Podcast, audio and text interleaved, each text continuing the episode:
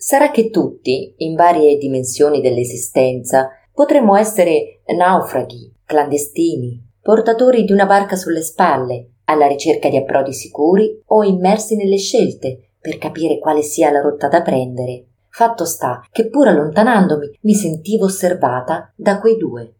I due uomini che sorreggevano la barca rovesciata, compongono l'opera esposta nel cortile interno della mole vanvitelliana d'Ancona. L'autore è Velasco Vitali e l'opera si intitola Sbarco.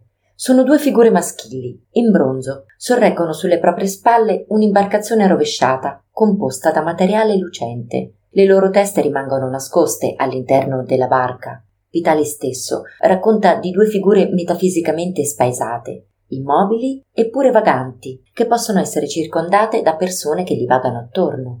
Sono una di quelle, giro intorno alla barca rovesciata, mi rifletto sulla superficie, passo accanto ai due personaggi, vorrei vedere che volto hanno, ma senza essere vista da loro. Chi sono? Da dove vengono? Dove vogliono andare? Dove stanno portando la loro barca sulle spalle? Forse è tutto ciò che gli rimane, forse è tutto ciò di cui hanno bisogno. È una casa, un riparo, o è il limite alla loro libertà. Con quello strano tetto sulla testa non possono vedere l'orizzonte, ma soltanto pochi metri di terra, oltre i loro stessi piedi. È questa una loro scelta? Oppure hanno bisogno d'aiuto?